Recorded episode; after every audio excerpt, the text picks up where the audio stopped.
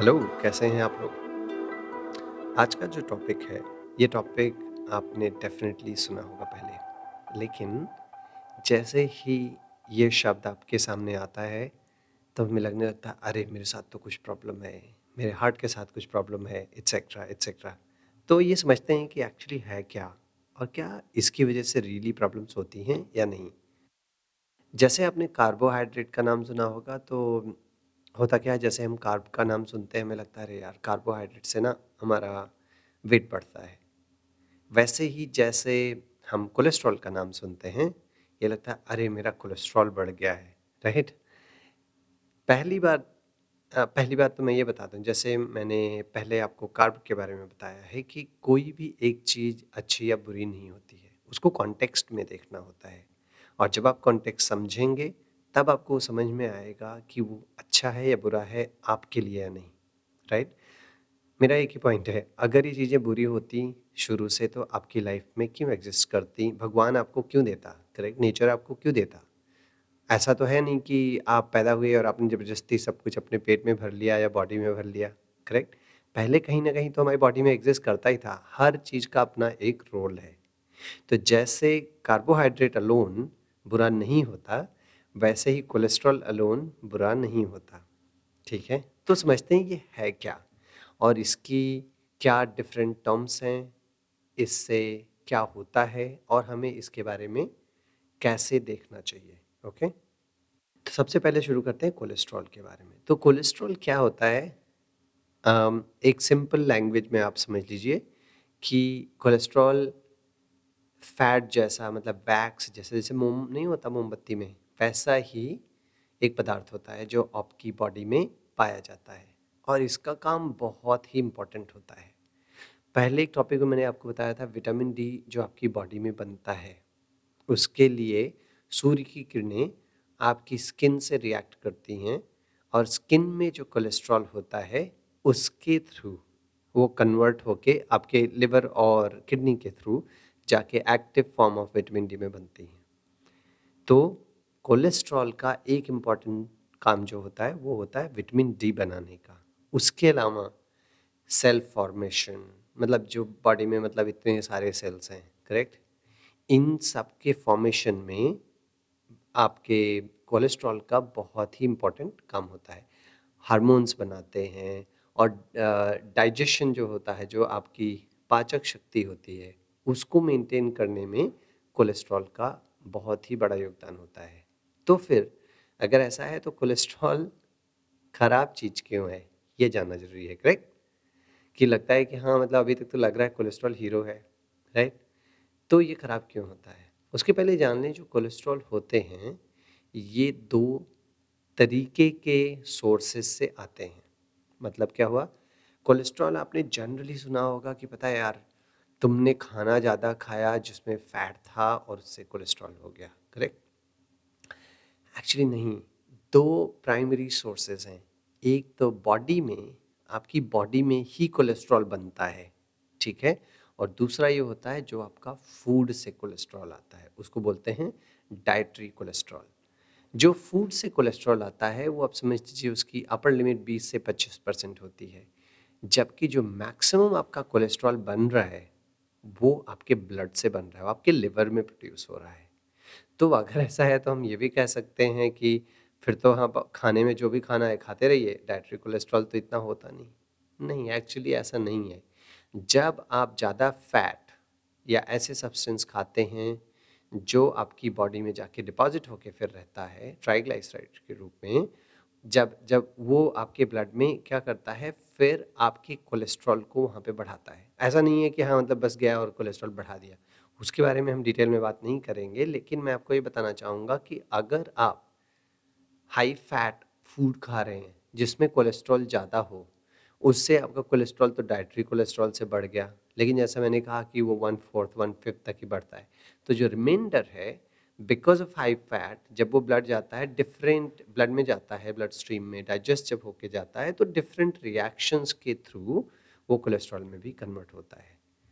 तो अब कोलेस्ट्रॉल कितने तरीके के होते हैं? तो दो तरीके के कोलेस्ट्रॉल होते हैं, ठीक है? एक होता है हाई डेंसिटी लिपोप्रोटीन उसको बोलते हैं एचडीएल और दूसरा होता है लो डेंसिटी लिपोप्रोटीन जो है एलडीएल ठीक है? और जो ये लिपोप्रोटीन्स होते हैं, ये फैट और प्रोटीन से बने हुए होते हैं। और जो आपका कोलेस्ट्रॉल है, ये मैंने बताया ना कि सब सेल बनाने में हार्मोन में विटामिन डी के फॉर्मेशन में आ, इन सब में काम आता है। तो इसका मतलब ये भी है कि कोलेस्ट्रॉल आपकी बॉडी के थ्रू पूरी बॉडी में मूव करता रहता है वाइल इनसाइड लिपोप्रोटीन ठीक है? तो ये जो दो तरीके के कोलेस्ट्रॉल हैं इसके बारे में समझते हैं।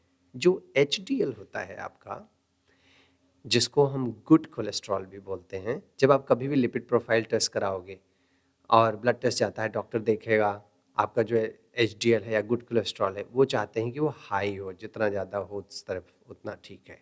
वो इसलिए होता है क्योंकि ये जो एच डी एल है ना, इसका काम ये है, ये कोलेस्ट्रॉल को आपके लिवर की तरफ़ ट्रांसपोर्ट करता है।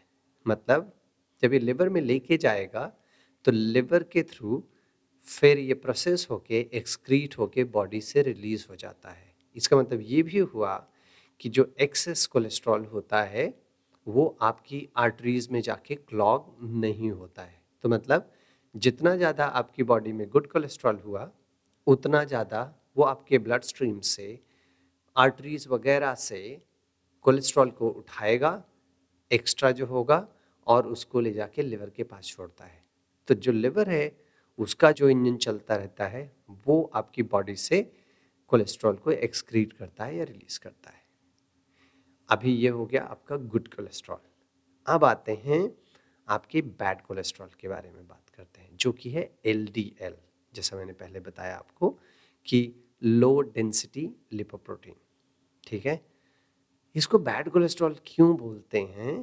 बिकॉज़ ये ना कोलेस्ट्रॉल को आपकी आर्टरीज की तरफ़ लेके जाता है, ठीक है?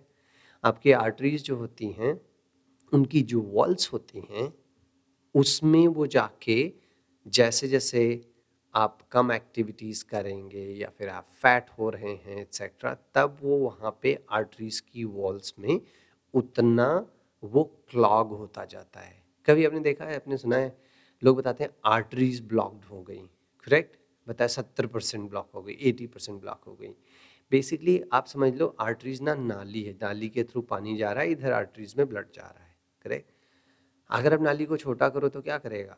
पानी ऊपर नीचे से जाने का कोशिश करता है, लेकिन उसका प्रेशर कम हो जाता है राइट एग्जैक्टली सेम थिंग होते हैं ब्लड के प्रेशर के साथ में। ब्लड प्रेशर लिटरली नहीं ब्लड के प्रेशर के साथ में कि आपका प्रेशर उधर थोड़ा हो सकता है, छोटा है तो उधर से बढ़ेगा, क्योंकि आपके आपके आर्टरीज में अगर उसका उसका डायमेंशन कम होता जा रहा है तो।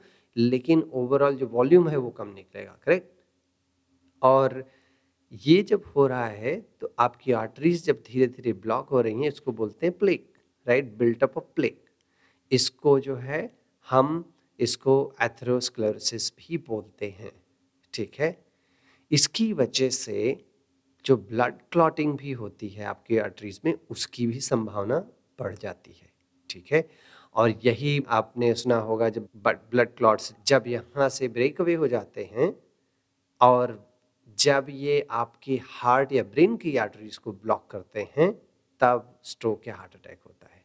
ठीक है? तो ये समझ गए कि रूट कॉज कहाँ से निकला? एलडीएल से। अगर आपका जो बैड कोलेस्ट्रॉल है, अगर वो बढ़ा है तो वो ज़्यादा कोलेस्ट्रॉल को आर्टरीज की तरफ़ लेके जा रहा है।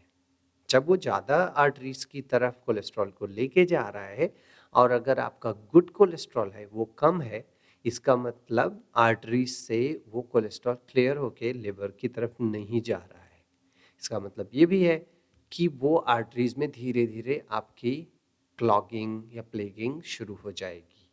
और जब ये धीरे धीरे शुरू होती है, तब धीरे धीरे कई सालों टिकेट्स के बाद आपको पता चलेगा कि आर्टरीज आपकी ब्लॉक्ड हो गई या गॉड um, फॉरबिड कभी आपको हार्ट कंडीशन हो गई कभी लोगों को स्ट्रोक आ जाता है हार्ट अटैक हो जाता है etcetera and this could be one of the reasons इसलिए आपको आपने आपके जो LDL है जो लो सॉरी जो लो डेंसिटी लिपोप्रोटीन है उसको आपको मैनेज करके कम रखना है. जो आपका हाई डेंसिटी लिपोप्रोटीन है जो गुड कोलेस्ट्रॉल है उसको बढ़ा के रखना है. एक और मैं आपको बात बता दूँ. कभी सुना है लोग जैसे ही आपका आपका लिपिड प्रोफ़ाइल आता है और उसमें पता चला कि आपका एलडीएल ज़्यादा है एचडीएल कम है तो डॉक्टर ये भी पूछता है कि आप स्मोकिंग करते हो क्या? जब आप स्मोकिंग करते हो ना तो स्मोक के इम्पैक्ट की वजह से जो आपकी आर्टरीज हैं आर्टरीज ज़्यादा स्टिकी हो जाती हैं, ठीक है? दो तरीके से होगा ना स्टिकी का मतलब चिपकना या फ्लूड रहेगा तो बहुत ही आ, आपका फ्लूड होगा तो कोई भी चीज़ निकल जाएगी। स्टिकी हो जाता है तो कोई भी चीज़ जैसे गोंद की तरफ़ समझ लो चिपक जाता है। स्मोकिंग की वजह से होता क्या है कि आपकी आर्टरीज में बहुत ही क्रूड लैंग्वेज में बता रहा हूँ कि आपकी आर्टरीज में वो स्टिकीनेस क्रिएट होने की वजह से गोंद की तरह जैसा क्रिएट होने की वजह से जब उधर के थ्रू आपका कोलेस्ट्रॉल बैड कोलेस्ट्रॉल आ रहा है तब वो उस पर ज़्यादा चिपकने लगता है। और इसकी वजह से आर्टरीज की क्लॉगिंग और प्लेकिंग जो मैंने बताया, जो क्रिएशन है, जो मैंने बताया आपको एथ्रोस्क्लोरिसिस है, ये सिचुएशन बढ़ने लगती है और फिर आपको पता चलेगा आपको फोर्टीज़ फिफ्टीज़ सिक्सटीज़ में कि आर्टरीज ब्लॉक्ड हैं, फिर आपको जो है कोई भी आपको सर्जरी करानी है या फिर आप अलग अलग एनजियोप्लास्टी एक्सेट्रा बहुत सारे डिफरेंट सिचुएशंस सॉल्यूशंस बताए जाते हैं। लेकिन उसका बेटर तरीका ये भी है कि जो मैंने बताया कि जैसे स्मोकिंग आपकी सिचुएशन है, आप स्मोकिंग को कम कर सकते हैं करेक्ट अगर आप, आपका एलडीएल ज़्यादा है और एच कम है कभी कभी ये जेनेटिक भी होता है बट अदरवाइज़ आप अगर एक्सरसाइज ज़्यादा करते हैं, ठीक है? जब आप एक्सरसाइज ज़्यादा करते हैं और या फिर आप, जो आपका हाई फैट फ़ूड है, वो कम खाते हैं, तला भुना कम खाते हैं और जैसा मैंने बताया, स्मोकिंग नहीं करते हैं या नहीं करें तो नथिंग लाइक इट एक्सेट्रा तो जो आपका एलडीएल है, वो कम रहेगा। जितना आप मूव करेंगे, उस, उतना आपका एचडीएल बढ़ेगा। और उससे आपकी बॉडी में आपने ये भी सुना होगा ट्राइग्लाइसराइड्स होती हैं। ट्राइग्लाइसराइड्स की मात्रा भी कम होगी और उससे आपका ओवरऑल कोलेस्ट्रॉल आपके नॉर्मल रेंज में रहेगा, आपका एचडीएल ज़्यादा रहेगा और आपका एलडीएल कम रहेगा।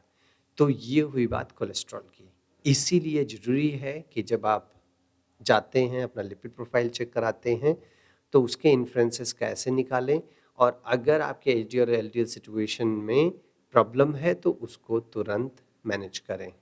होपफुली आपको ये हेल्पफुल लगा एंड आई एम श्योर मैं आपसे फिर मिलूँगा एक और पॉइंट लेकर। Good bye for now